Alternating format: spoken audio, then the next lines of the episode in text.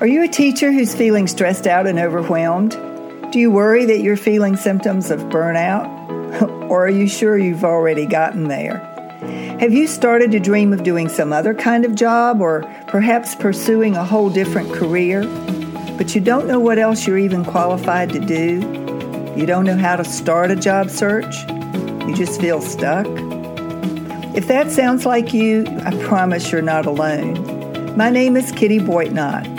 I'm a career transition and job search coach, and I specialize in helping burnout teachers just like you deal not only with the stress and overwhelm of your day to day job, but to consider what other careers might be out there waiting for you. Join me for Teachers in Transition. In some episodes, I'll be speaking to stress management techniques and how you can manage your stress on a day to day basis. In other episodes, I'll be talking about career transition. What tools do you need to be successful in a job search when you're moving from one career into a totally different track? These are questions that you need answers to, and I can help you find those answers. My name is Kitty Boitnott. Welcome to Teachers in Transition. This is Kitty Boitnott of Teachers in Transition, the podcast and the YouTube channel, and welcome back for another episode. This week we're going to be talking about careers and career transitions, and it occurred to me to wonder just what causes people to choose particular careers, and then what goes on with them when they need to make a change in career paths. Now, I listened to a podcast by a gentleman who was an attorney in a previous life. And he made the comment the other day on the podcast about how a lot of attorneys go to law school, practice law for a little while, and then discover that it isn't what they thought it would be, or there are aspects of the job that they don't love, or that it takes up too much of their uh, time and, and too much time away from their families. And so they're, they're protocol, their uh, priorities change. And it, it made me think about all the different reasons that people change careers. Not to mention just the job changes. I mean, I, I distinguish between a job as something that keeps us occupied and paid, but isn't so much a vocation as in a career. Um, I've had plenty of jobs, including library assistant one summer and waitressing a couple of summers through, during my college days. But my career was in education. And even that I chose as kind of a backup plan because for years I had planned to become a nurse. And it was only after my junior year in high school when I realized that I would never be able to hack the chemistry and become a nurse, not to mention the math. I hadn't even thought about how nurses needed to be able to understand math and millimeters and measuring medications and all of that stuff. I hadn't even thought about that, and I'm a complete mess when it comes to math. So I would have figured it out eventually, but I figured it out my junior year in high school that nursing was off off list for me. And back in the early 70s, that felt like I only had two options left. Thankfully, women have all sorts of options these days, including law school, which wasn't so much an option a long time ago, not all that long ago.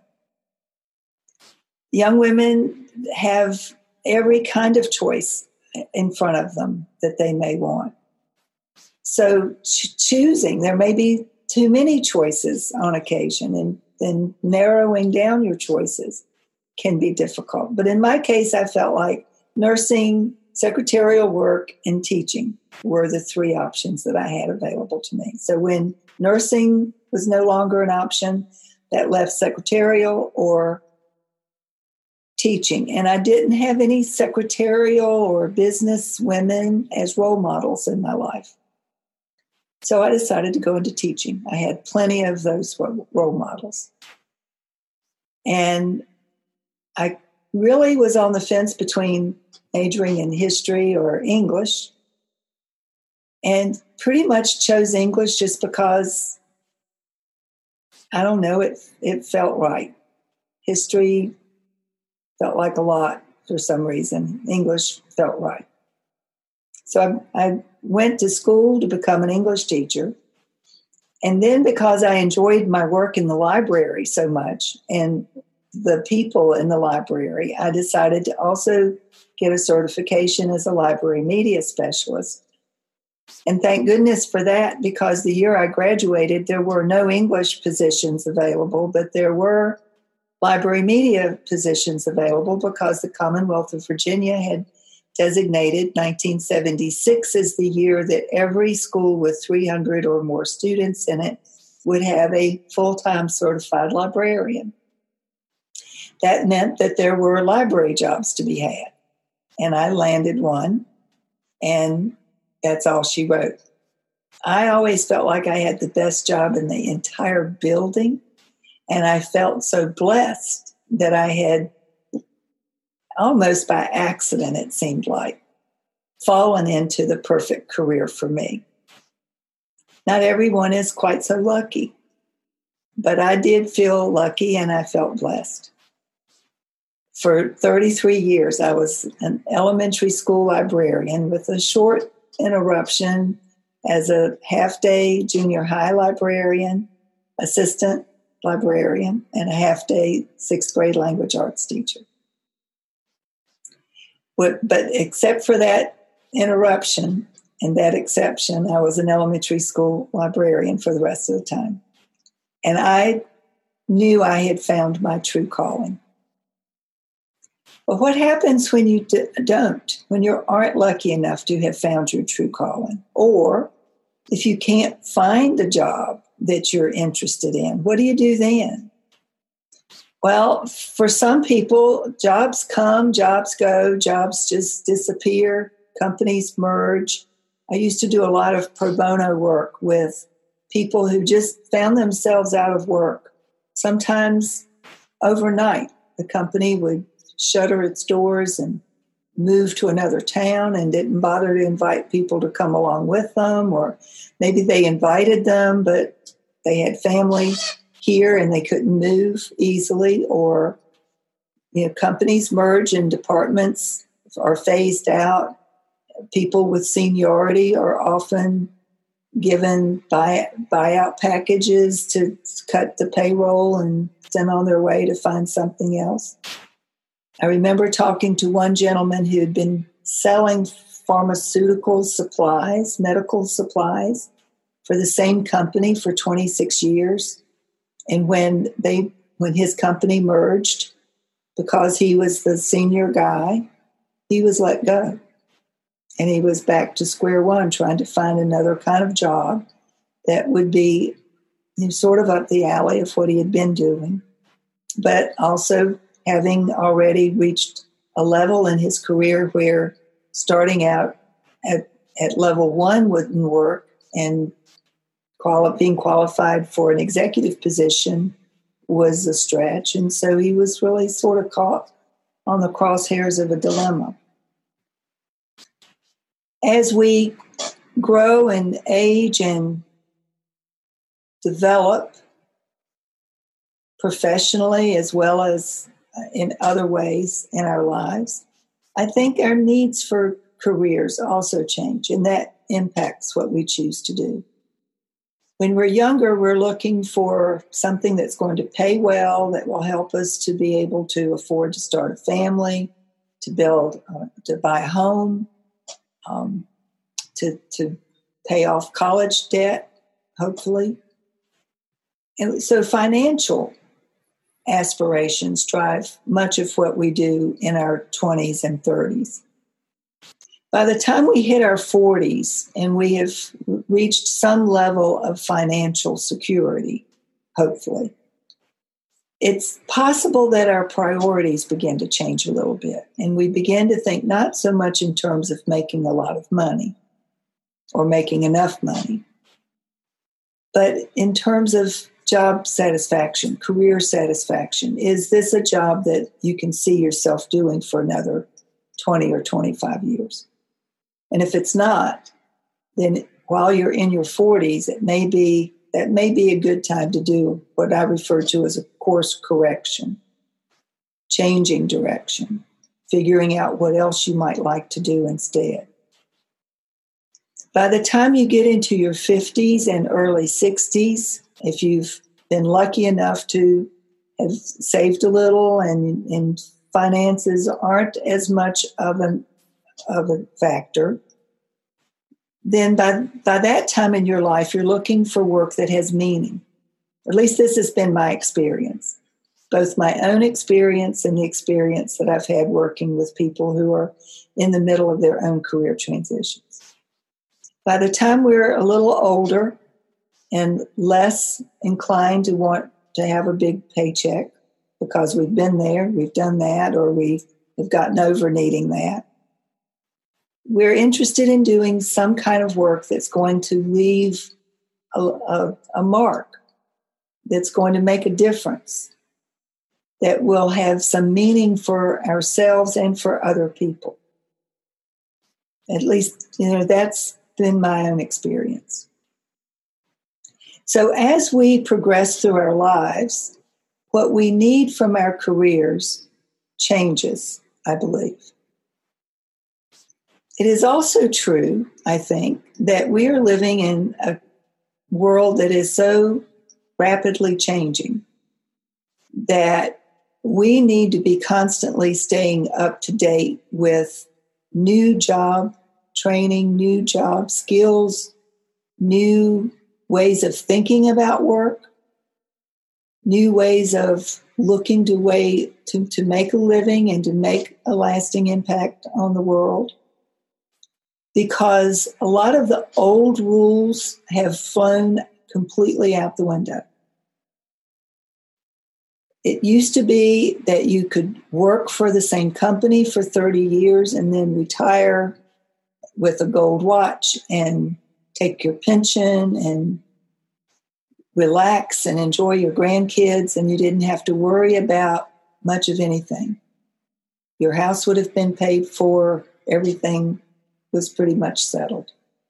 And you didn't live a whole lot longer because back in, in that particular era, we didn't have the medical breakthroughs that we've had. People didn't live as long in general you know, someone who lived to be in their mid to late 70s, there was a time when that felt like a long, a good long life. Now it, as I approach it, doesn't seem so old.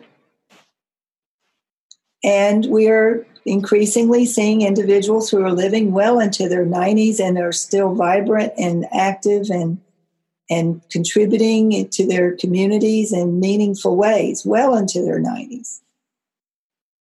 So I think all of the old assumptions that we may have brought along with us up to this point, they need to be thrown out the window and we need to be making some new assumptions.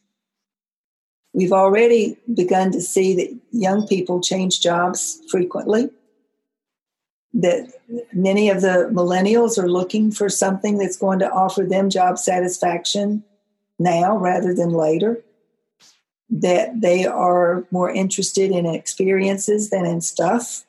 And so their reason for work is different from the reasons that baby boomers, for example, might have had in their early 20s and 30s.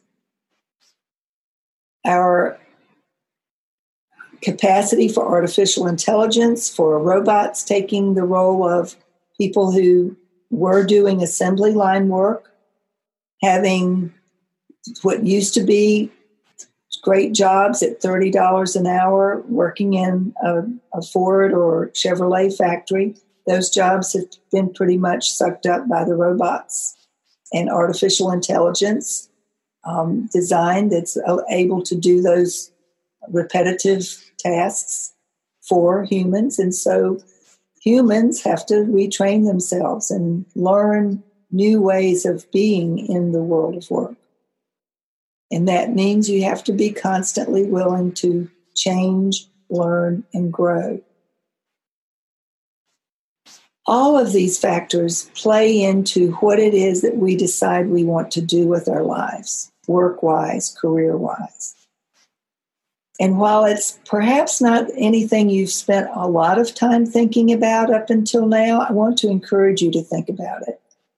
What does it mean for you where you are in your life right now? Are you just starting out and, and you're more interested in building some financial security and paying back those student loans? Or are you more of a mid career professional who've you've already proved to yourself that you you could make it financially but now you're looking for a different kind of work satisfaction or are you already in your 50s and 60s too young to retire retire but too old to want to put up with some of the stuff that you have to put up with in the day-to-day office culture or school culture if you're a teacher uh, some of the stuff that you're asked to put up with? Are there other things that you could be doing with your life that would add meaning to your life and the lives of other people? And what would that be? What would it look like for you? So, no answers today, just questions that I would encourage you to ponder and think about in terms of what is what was your career path when you first started out? Did you stick with it? Are you still in that career path? What is what does the future look like for that career path? Is it something that's pretty safe and won't be replaced by a robot? Or is it something that you need to be planning ahead for? A change that you need to be making so that you can stay current and be productive and be a contributing member of society for as long as you want to be and able to support yourself and your family in the manner in which you wish to as well. All questions, I don't have answers. I'm just offering that these are things that I think we all need to think about periodically so that we know that we're making good choices for ourselves as we go through our lives. And that's it for today. Have a great week. I'll be back next week. So there you have it an episode of Teachers in Transition. I hope you enjoyed the information and I hope you'll plan to come back. Please subscribe to Teachers in Transition so that you can be alerted of future episodes. And let me know if you have any questions or topics that you would like me to specifically cover in a future episode. I'm more than happy to help with individual questions as well. So email me at kittyboitnott at boitnottcoaching.com. If you are interested in finding a new career or just enjoying your life more, this is the place to start. I'm Kitty Boitnott, and this is Teachers in Transition.